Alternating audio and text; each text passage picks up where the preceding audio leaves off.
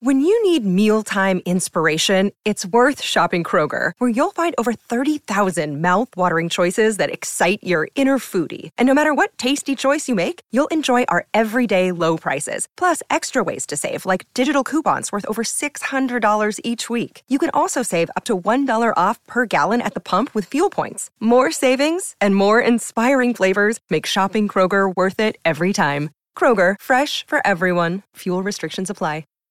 Why take one vacation with the family when you could take all of them? With Royal Caribbean, you don't just go to the beach. You visit a private island and race down the tallest water slide in North America.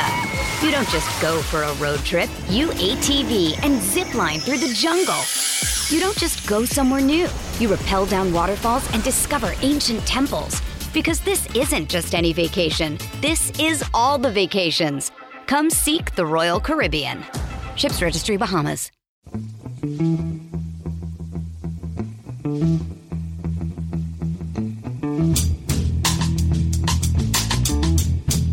Hello and welcome to The Price of Football, the show that looks at the money behind the beautiful game. Now don't worry, I have checked with the government and you can still listen to this if you are in Tier 3.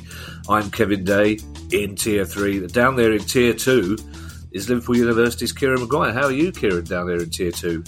Well, I went to a chip shop last night, Kevin. So I'm living a rock and roll lifestyle compared to you, Tier 3 boys and girls. Wow! If you went after 10:05, then that is definitely rock and roll. Yeah, it's I'm going to try not to mention it or get angry about the fact that no West Ham fan can go to a 60,000 seat stadium last night on a massive footprint, but they could, if they wanted to, walk up and down Oxford Street without a mask on. Anyway, Kieran, it's news day. I'm just so jealous of you down there, and you don't even drink. You're a total waste of Tier 2. We should swap houses. That's what we should do. It's news day, Kieran. So let's news this thing up. And the first story is quite a big story. The first couple of stories, there's some eye-watering amounts of money, and then towards the end of the news stories, it all gets a bit film noir. But we're going to end on a rainy evening in Grimsby, actually, which is about as film noir as you can get. The FA, Kieran, have taken out a £175 million loan from the Bank of England. And I must say, it seems a lot easier for large organisations to get loans than it is for me. So any sharks listening, do drop me a line, the usual thing, questions@priceoffootball.com. Presumably this £175 million for the FA, Kieran, is COVID-related? Yes. And I think what you need to do, Kevin, is you've got to be able to convince your bank manager that you've made a material contribution to the UK economy. Mm-hmm. And under those circumstances, they just hand over the money. Does my accountant count as the UK economy? Because I've made a very material contribution to his Christmas. Excellent. I'm glad to hear that. This is very much COVID-related because if you think about it from the FA's point of view, we've had FA Cup matches taking place with no crowds. England have been playing international matches before empty audiences, and the FA had already paid UEFA a considerable amount of money to host matches for Euro 2020, right. And those matches aren't going to take place until hopefully next summer, because I've got a ticket for England versus the Czech Republic. Right. And the FA has said it's anticipating losses of £300 million this year. It's had to make 15% of the staff redundant, which is sad news, and we know that people in all industries are being hit.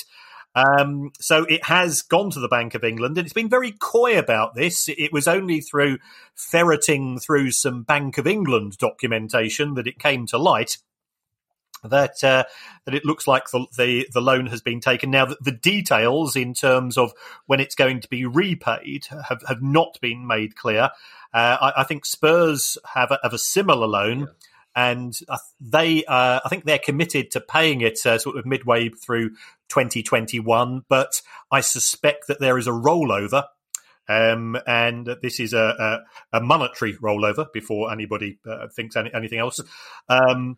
In terms of the repayment date. So It's indicative. It's not just clubs, but institutions themselves, which have to borrow money under these very trying circumstances. Did you say Spurs are paying theirs back by 2021? Because I thought we'd established that the bigger the loan, and when you're getting to this level, A, there's barely any interest, and B, the banks don't seem that bothered whether you ever pay it back at all. Well, when it comes to Spurs' commercial loans, which is the £637 million they owe to Goldman and some other of the sort of the major investment banks, that's not due for repayment until I think around about 2037. But these are emergency loans being given out by the Bank of England, which isn't a... But the Bank of England, as a rule, doesn't tend to lend to companies unless the circumstances are fairly unique, and clearly what we're going through at present. Whereas if you look at Spurs, Spurs is £637 million. That's the sort of traditional commercial loan. And on top of that, they've also borrowed £175 to allow them to pay the bills over the course of the next few months. Now, if... God forbid, Kieran, the Euro games don't happen at Wembley next summer and the FA Cup is in front of empty houses. What do the FA do then? Do they go for a bigger loan to pay back this loan? What happens if they can't afford to pay back this loan? Well, if we are under those circumstances, it will come down to negotiations. We could end up with the somewhat ludicrous situation of the Bank of England will have potentially have a security in respect of this loan, so the Bank of England ends up owning Wembley and St George's Park as a result of this. If, however, England can't host the games and can't host the FA Cup final and things of this nature by the middle of next summer, I think the economy will be in such a severe downturn that the Bank of England will just take a pragmatic approach and says, we want the economy to somehow get through this. We will put back payment for another 12 months or another couple of years because there's nothing for the Bank of England to gain. It's got no experience of running a football stadium. And it's got even less experience of running an empty football stadium, so it would be effectively acquiring a white elephant if it decided to enforce any form of security. Right. Although it would be quite funny to see the Bank of England repossessing Gareth Southgate. Now, good news, we hope, for Burnley fans, because it looks like their £200 million takeover deal could be completed as early as this week. Yes, and I think there are presently two parties who are seeking to acquire Burnley. One is American-based. It's called ALK Capital. And the other is connected to Chris Farnell. Now, we've always said that if a club appears on this show once or twice, it's good. When something appears once or twice in a week, it's not normally good news. Chris Farnell is the person who was previously involved in an attempt to take over Charlton. And there are ongoing issues between him and the person who everybody thinks is the owner, Thomas Sandgaard.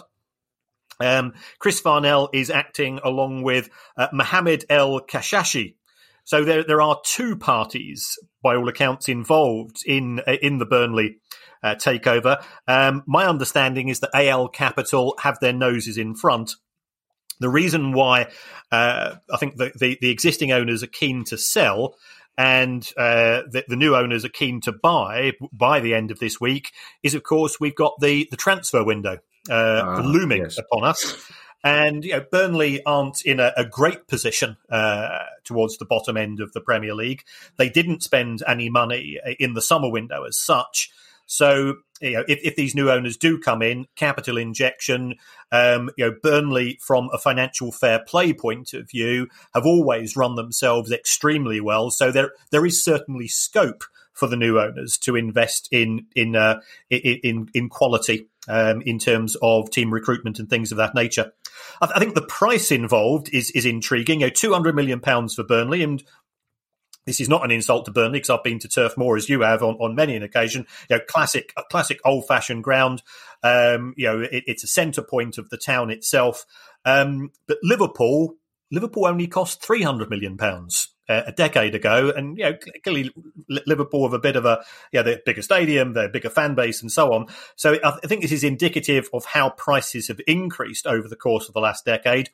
and the increasing intrigue that American investors have with football.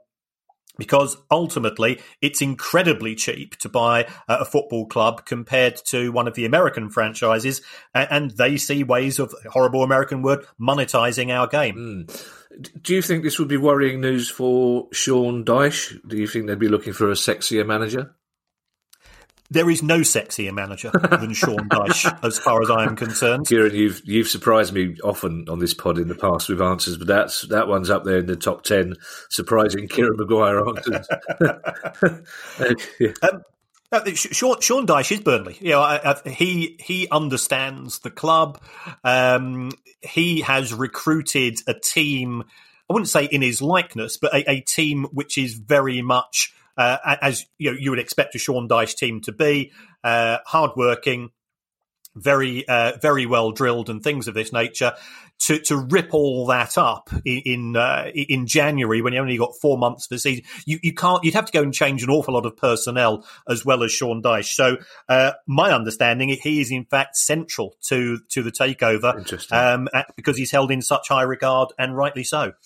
Well, yes, he's held in high regard by you and I and by Burnley fans and football fans in general. But as we've established in the past, Kieran, people who come in and buy football clubs at any level don't necessarily share that football knowledge. And, you know, if Frank de Boer is wandering about thinking I might like a return to the Premier League, these people's heads are easily turned, aren't they? So I'm not as convinced as you are. By the way, you mentioned Charlton there, Kieran, their owner, Thomas Sandgaard. I've put in a request to Thomas Sandgaard for an interview, and he has very kindly agreed. In fact, he bit our hand off, which I'm really quite interested about, because he struck. There was the New York minute is supposed to be the shortest time period in the world. This period between the lights going green and somebody behind you honking, it was almost eclipsed by the Thomas Sandgaard who replied to the email saying, "Do you want to come on the show?" Yes. So hopefully we will get Thomas on before Christmas. If not, it'll be shortly after. And I think it's going to be one of those occasions when we might invite Charlton fans to send some questions as well, because that's something to look forward to. Something to look forward to for Everton fans as well. Hopefully, now Farhad Moshiri, Everton's owner, is considering investing another £250 million into Everton. Now, Kieran, is that investing or is that giving to? To a certain extent, they're the same thing when it comes to Everton, because Everton announced their financial results on Friday, which were the third highest in Premier League history, only behind Chelsea in the year that Abramovich acquired them, wow, and Manchester City the year after they were acquired by Sheikh Mansour. So, you know, eye-watering numbers. Farhad Moshiri has already put £400 million into Everton, and it looks as if this further investment, which will take his stake in the club. Originally, he bought 49.9%, but these are going to be fresh shares, which will take his investment to beyond 90%. Is part of his long-term vision for the club. So he's been incredibly benevolent to date. I suspect that some of this money is linked to the Bramley-Moore dock proposals in respect of the stadium, and the. That is moving slowly forwards. It probably wasn't helped where the Liverpool mayor Joe Anderson isn't exactly popular with the law at present, having been questioned by the police along with Derek Hatton. Yeah. So, and Joe Anderson has been very keen on the Bramley-Moore dock, but you know, hopefully that those two things are completely independent of one another. The Everton accounts they had some interesting nuggets. They got £30 million for the option to have naming rights for the new stadium. That's not even the naming rights for a stadium for which planning approval has not yet been given. Sort of reading between the lines, I think that allowed them to sack Marco Silva, because that cost them over £6 million. And they had £26 million worth of player write-downs, which I presume includes the likes of Czech Tosin, who was at your place for a while, wasn't he, at the end of last season? He was in our physiotherapy room for quite some time at the end of last season at Palace, yes. Yes, so, I don't think he's quite delivered expectations, along with the likes of Moise Kean. And they've had a sort of a fairly scattergun approach to player recruitment, and therefore they've had to write down large sums of money in respect of their signings. But it does indicate that Farhad Moshiri is there for the long term. And he has a vision. He wants to break into the Big Six. He wants Everton to be competitive. And the only way you can do that is to have a stadium which is more state-of-the-art than Goodison. And, as we both have said in the past, as old-fashioned football fans, we love Goodison. Putting on your business head, you can see that there's issues if you want to make a lot of money out of the place. Yeah. Well, and the new stadium does look spectacular. But can I just confirm, Kieran, double-check, which is a tautology. You said those figures, and I think even Everton fans would be surprised, the third highest figures posted in Premier League history. Yeah, in terms of losses, yes. Oh, in terms of losses, right, okay. Right. Yeah, sorry, yeah. I think Manchester City were 197, Chelsea were around about 152. So, 140 million is, wow. That's a lot of money per hour, let alone per year. Yes, talking of stadia, I'm not sure whether I should perhaps start to give Guy more credit than I have been giving him in the past few weeks, because there does seem to be some sort of sense to the logic, the order of these questions at the moment. I'd sometimes wonder if he adopts the famous David Bowie lyric cut-up technique, just puts random words into a hat and throws them out and see what happens. But to be fair, recently he's done a sterling job. He must need a new gold car. The liquidator of Old Co Rangers has launched a £29 million court case against the administrators Duff and Phelps over their refusal to sell Ibrox Stadium. Yes, and this is a bit weird because, we've had sort of discussions before that, you think about your industry, in public, you tend to sort of say nice things about other performers, other comedians and so on, and unless you're Stuart Lee or Frankie Boyle, who that's part of their act. So we understand that. So this is one firm of accountants effectively having a pop at another. Rangers had problems in around about 2012, which resulted in the Old Co going into there was administration, there was liquidation, and the way that it works is that a firm of administrators tries to run a business and sell off assets, and then liquidators come in to sort of mop up whatever's left over. And what we're seeing here is that the liquidators, who are this firm called BDO, they say that the administrators could have sold Ibrox, the training ground, and some of the players. And if you think about what we've seen in respect of Wigan, the administrators there, what have they done? Well, they sold off the training ground to Preston North End. They've sold all the players, and that's why Wigan are now at the arse end of League One. But that didn't appear to be the case, or that's the allegation which is being made by the liquidators. And they say that the administrators owe almost 30 million £30 million as a result, and that money, if it is recovered, would then go off to pay, then be used to pay the unsecured creditors of the Old Co Rangers. So it's going to be a court case which will come up in May 2021. No doubt the pub lawyers of both Celtic and Rangers will be already sharpening their knives, because they do enjoy a good spat about anything to do with each other's club. As always, the only thing we can say with confidence with regards to this is the lawyers will get rich. Oh, you didn't say silver-tongued. You've ruined someone's bingo game. Somebody's pen was hovering over there.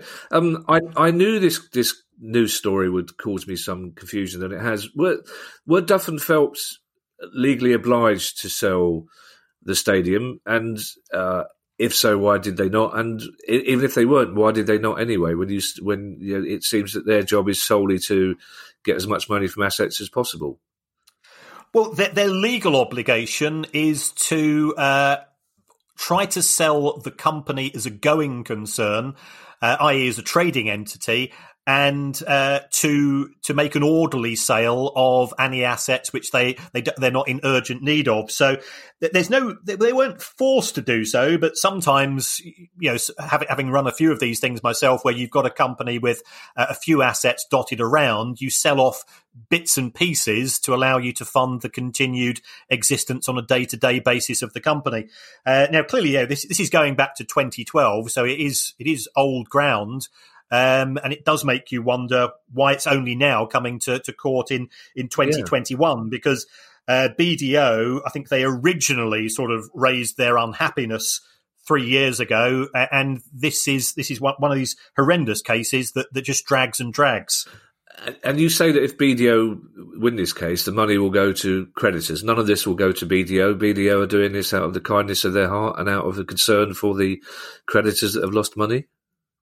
Well, if you look at BDO, they are in possession of silver tongues themselves as a firm of accountants. So, you know, we have spoken about what's happened at Bolton and Wigan and so on. You know, the going rate is, you know, the thick end of, you know, £400 an hour for these people. So, they will have a clock running. Right. With regards to this, but, you know, they will say if we recoup, you know, 30 million quid, then that will more than cover our fees. Right. Just now, still in Scotland, and for those of you listening thinking, wow, my God, Guy really is on form. This was originally the last question and I moved it up, so we had two Scottish questions next to each other.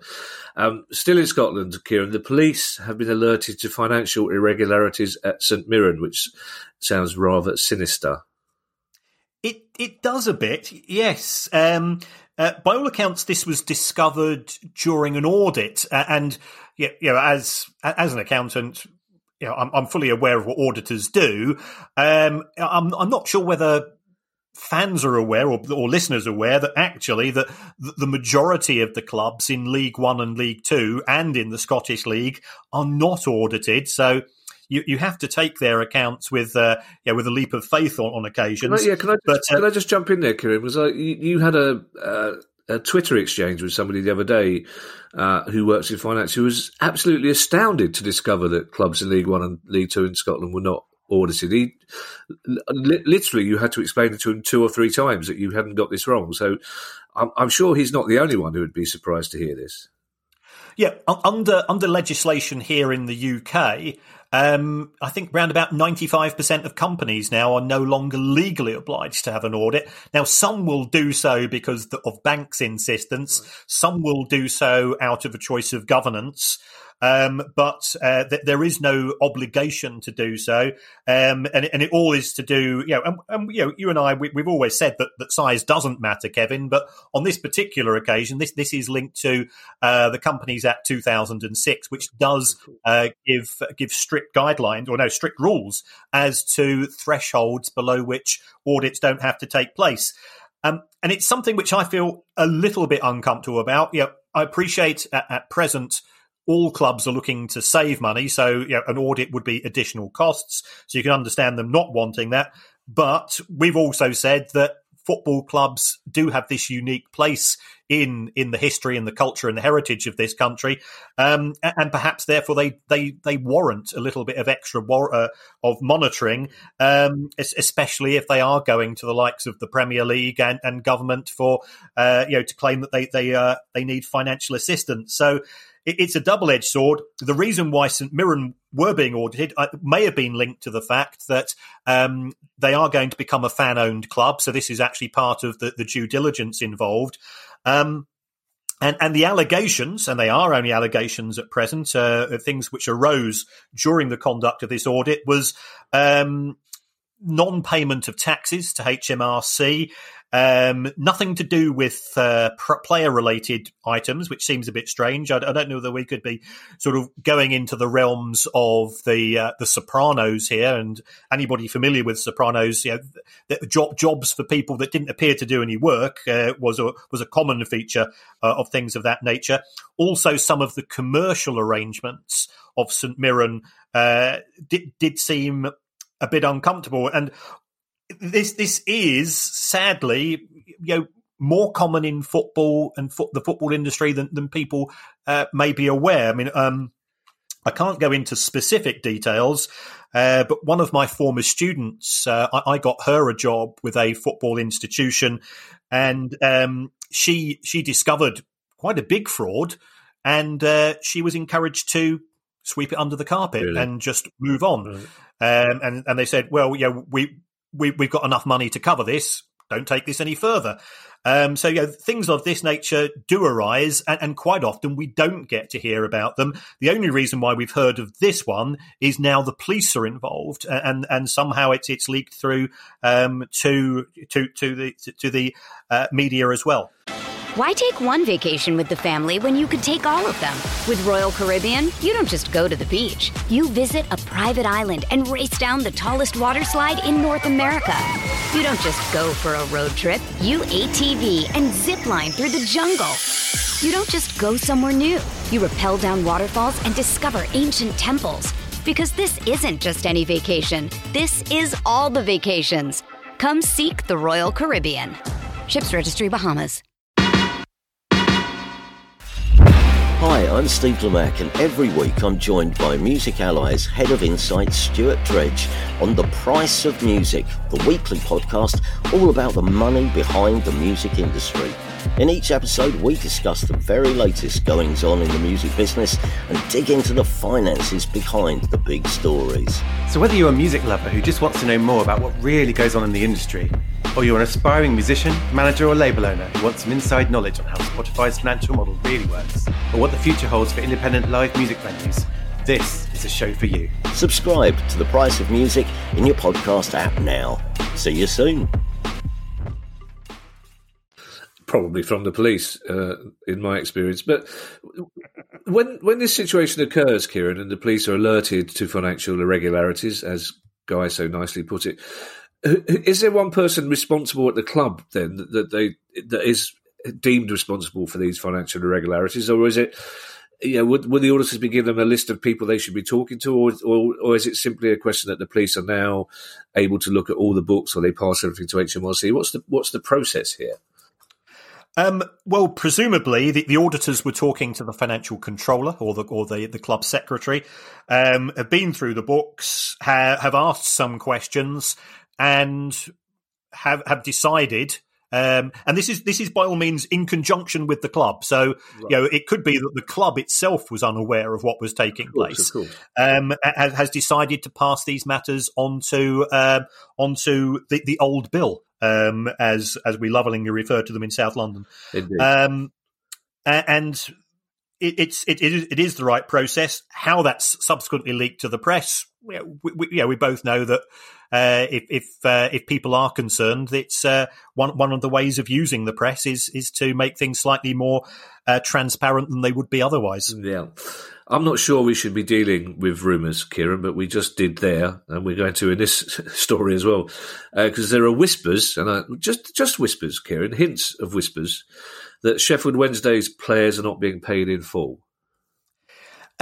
Yes, this is a story which again is come from the newspapers.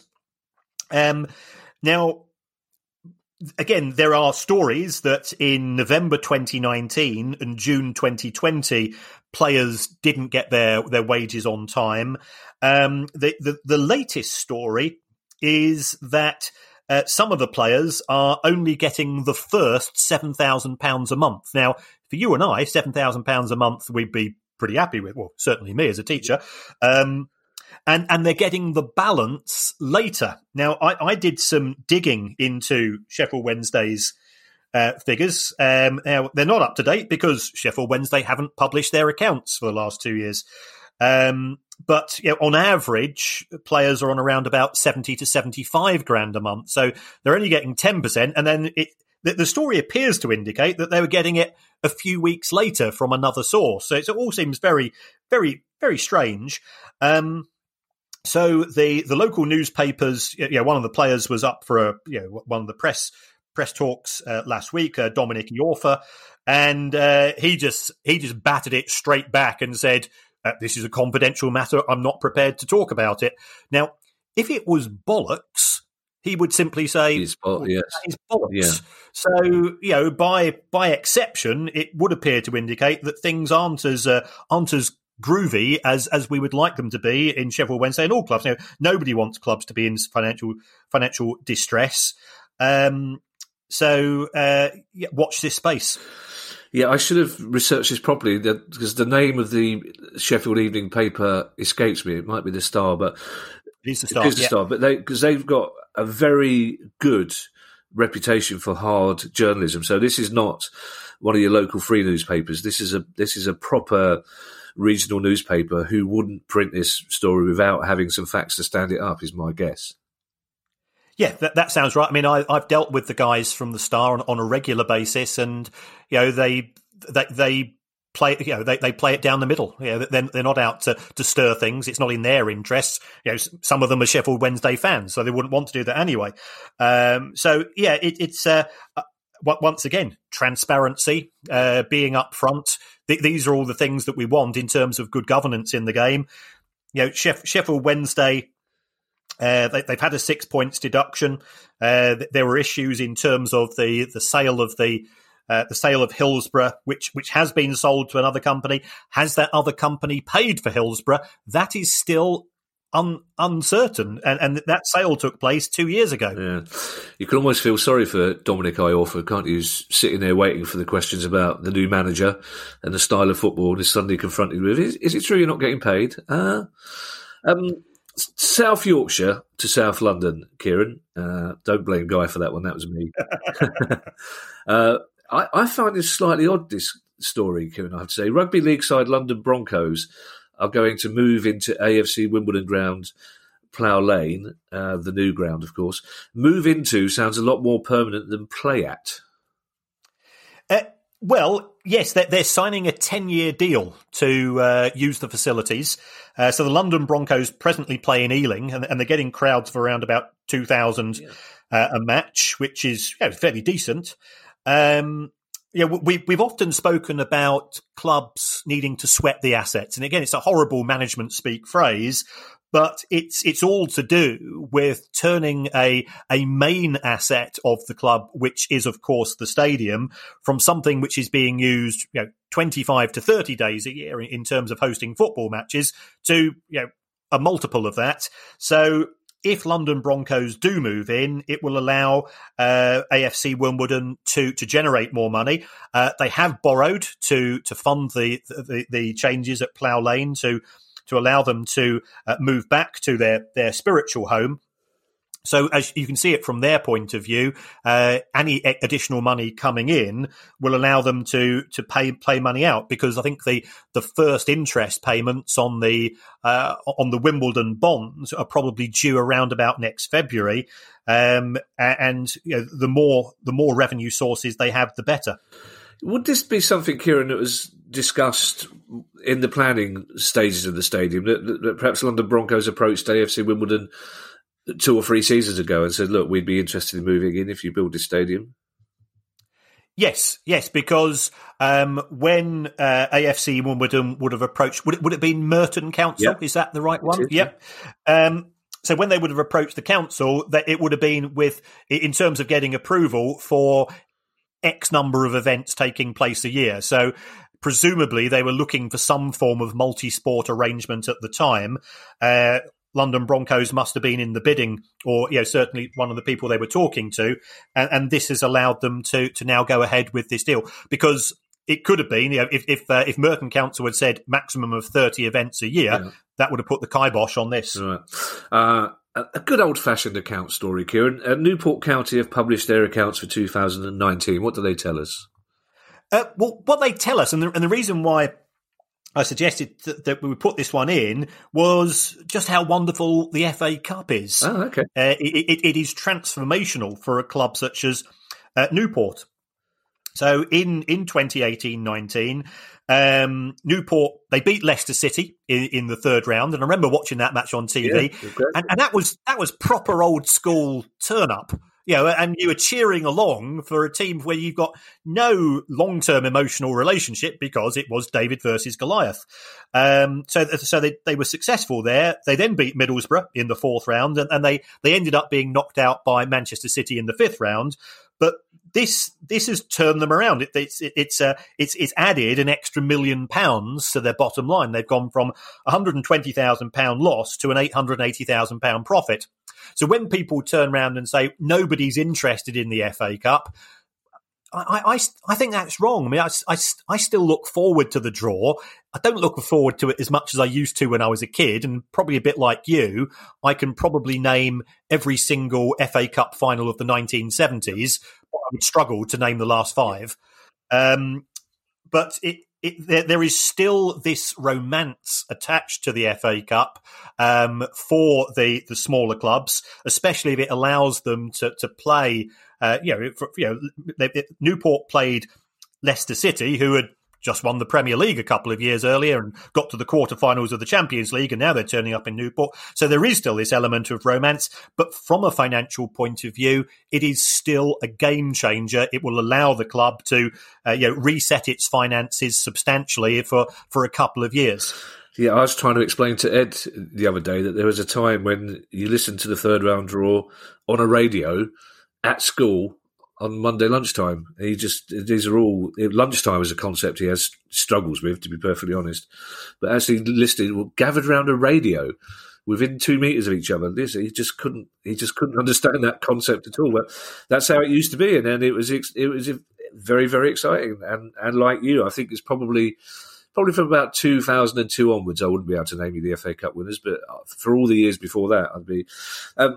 And those FA Cup games as well were brilliant to watch on TV because the atmosphere came through on TV. And a friend of mine, a fashion designer, designed Newport's kit last season, and he's a Newport fan. And it's just the best job he's ever had. He got to design Newport's kit, which is a brilliant, brilliant job. Now, Kieran, as I alluded at the start of this pod, which looks like it's going to be a little bit shorter than some others, but that's good because it means the world's not quite going to hell in a handcart like it normally is when we do the news. We started with stories involving hundreds of millions of pounds. We end with two slightly more tawdry stories, I think we should say, Kieran, down at the film noir end, as we hinted. Now, we know that we now know that Alan Shearer hired a private detective to find the financial advisor who owed him more than £200,000. How do we know, Kieran? Well, it's, as always, it gets. This one's actually gone to court, right? Okay, and therefore it gets reported in the press. So this is to do with a guy called Kevin Neal, who I think was a former insurance salesman, who then decided to become a financial advisor. And again, we've covered Mr. Neal on a few occasions in recent times. He's also being sued by 7 former Newcastle United players, after, by all accounts, encouraging them to invest in teak rather than sort of stocks and shares, which is a dangerous thing to do. He came to an out of court settlement with Alan Shearer, and by the looks of it, he didn't pay.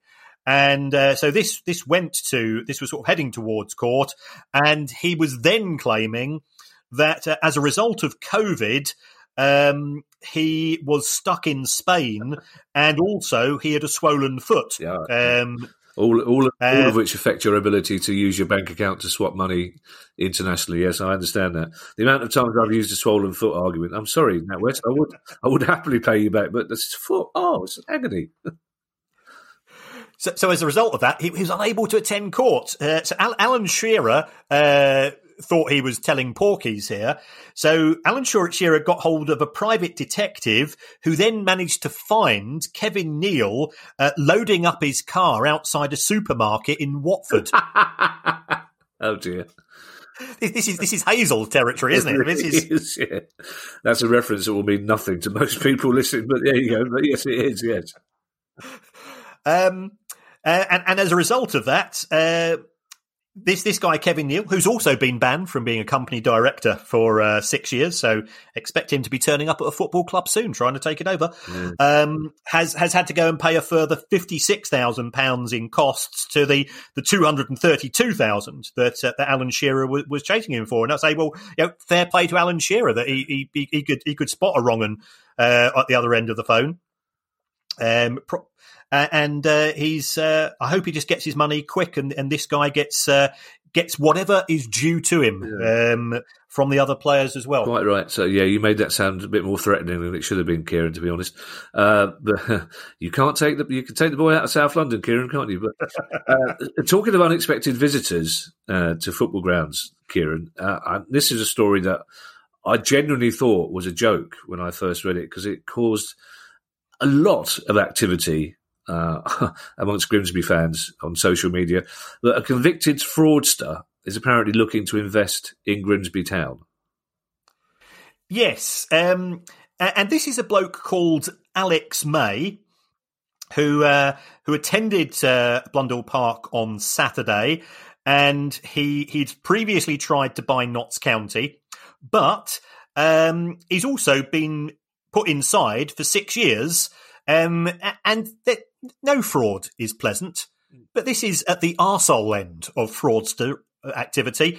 And what he'd do, he would target the elderly. He's a con artist, steal people's identities of elderly people, and then use that to sort of pretend to be them and remortgage their houses. Wow. So by all accounts, he'd made £3.5 million from this, and was living a champagne lifestyle. So apparently £1 million was lost at the casino in Mayfair. He and Grimsby originally said, or somebody originally said, well, everybody's entitled to make a mistake. And he's seen the light. He's even changed his name now. Good for him. Well done. He doesn't want people to know that he was originally known as Alec Capicania. So now he's going by the name of Alex May. He would not be. I think his outstanding conviction is not unspent, so he would have failed the owners and directors test. But he could still put in some form of investment if it was below a particular threshold. There was talk about him putting in up to £1 million for shares. And I'm thinking, well, hold on, where's this money potentially come from? You know, if it's some little old dears in Gorton, I'm bridling at this one. But the good news appears to be, as a result of this story being flagged, and hats off to we've been talking about people in local newspapers. I think this is the Grimsby Telegraph. Fair play to them for running this, for spotting this story. It looks as if John Fenty, the Grimsby owner, has rejected the offer to buy into the club. I hope that they continue with that. I've got a huge affection for Ian Holloway, who's at the club. As a human being, I think Ian's a wonderful guy, and I wouldn't want him anywhere near the likes of Alex May. Yeah, well, again, you made that sound more threatening than it should be, but in this case, I heartily endorse that sentiment. And also, John Fenty, I imagine, would have been sensible enough to look at social media and. I mean, it ranged from bemusement to anger, and it struck me that there was a lot of Grimsby fans who just who said, I won't go if this guy takes over. And it's astonishing that he was even allowed to be considered. But there you are, Kieran, that's football. And that's an entire news pod, Kieran, that we've got through without mentioning you-know-who, our friends at... I don't even want to say it, Kieran, because for once, I believe we have got through a pod without mentioning that team in the East Midlands who play in white shirts. And used to be managed by Brian Clough. So that's good news, isn't it? There is. And so we had actually written this script. And Who's we? Listen, I don't mind you taking credit for all the brain stuff, but I'm taking credit for the half-assed notes that constitute the script for this thing. Well, it looked like this was today's show. And then my very good friend Matt Slater at The Athletic... He's brought out a story about doubts over the proposed takeover of Derby County. Oh, no. So we thought we were going to have a full week without Derby. And it turns out that Sheikh Khalid bin Zayed bin Sekur Al Nahyan, who could probably get his money back if he sells shirts with his name on, still owes a law firm more than $500,000 for work he did trying to buy Newcastle United last year, and the law firm involved are getting a bit arsey. Right. So this could put a spanner in the works. Sheikh Khaled has, by all accounts, not settled the bill, which doesn't look too clever. Derby are presently at the bottom of the Championship. They've just sacked their manager. They haven't published their accounts, which, as you know, for 2019, which gets them a minority step. Yeah. They've got an outstanding legal case from their former captain, Richard Keogh, following the night out with the lads incident last year when they sacked him. And there is a loan from Michael Dell, of the computer fame company, which is believed to be around about £30 million. How is that going to be settled as well? Is there a change of control clause, which often happens when new owners come into a company, which would mean that Michael Dell would be entitled to his money back straight away? So it is looking not as smooth sailing as I think everybody had hoped. Matt Slater is a very, very thorough journalist, so this wouldn't be nonsense. And it's one of those professions which does take stick at some of the time. We've had the benefit of three or four stories today purely on the back of these guys doing their job well. And hats off to all concerned. Yes, I'm sorry, Derby fans. I really am sorry. I didn't know that was coming, but it's, hopefully by Christmas, you never know, we'll have some good news. And maybe even by Sunday's pod, because Monday's pod, we do it on Sunday, it's out on Monday. Our next pod is our questions pod. So if you have any questions at all about football finance, if you want questions specifically about Derby, that's fine. We'll handle all those. It's questions@priceoffootball.com. And we'll also be giving another shout out to a batch of club fans who are going above and beyond in helping the local community at this time of crisis. We will see you then. Kieran, I'll leave the final message, as ever, to you. Okay, folks. Well, thank you once again for the feedback, even the one-star review from... The Palace fan that you got. From a Palace fan, from Palace fan Dino, who thinks I'm left-wing. I drive a Range Rover. I've got a white Range Rover, the same as Jack Grealish, although mine hasn't got quite as many bumps in it. I don't know what made me laugh more, the fact that you shared that with me, or the fact that the guy said, "Do you know this bloke?" Yeah, of course I know him. He happens to support the same football club as I do. Naturally, no, I don't know Palace Dino. But yes, it was a lovely snotty, and he won't be listening. He made that quite plain that he won't be listening because of your views on racism that he didn't share. But things like, I didn't even say anything I can recall. There's no logic. I go to great lengths to never say anything. No, that's not true. Anyway, how long have you been driving a white Range Rover for? What happened to the Audi? Oh, I've got that as well. Holy shit. Okay. Off you go. Carry on. Right, well, thank you for the reviews. Even Palestino, we've got to learn. We've got to listen to people, listen to the show. So we take everything on board. If you could subscribe, if you could give us a 5-star review as well, that'd be even better because it helps us in the charts. Doesn't matter what you say. You could say you would rather the show was done by Anne Widdecombe and the Archbishop of Canterbury. It really makes no difference to us. We can take that. But apart from that, look after yourselves. If you've not spoken to a friend recently, tell you what, pick up the phone and give them a call because there's lots of people at this time of year who are not going to be seeing their family, not going to be seeing their friends. And if we leave it for somebody else to make that phone call, then it's never going to be made. So other than that, bye-bye.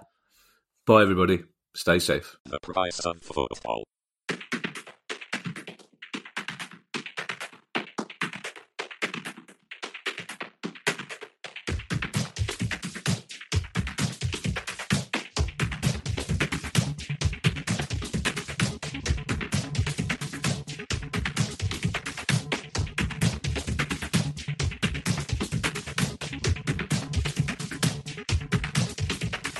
The Price of Football.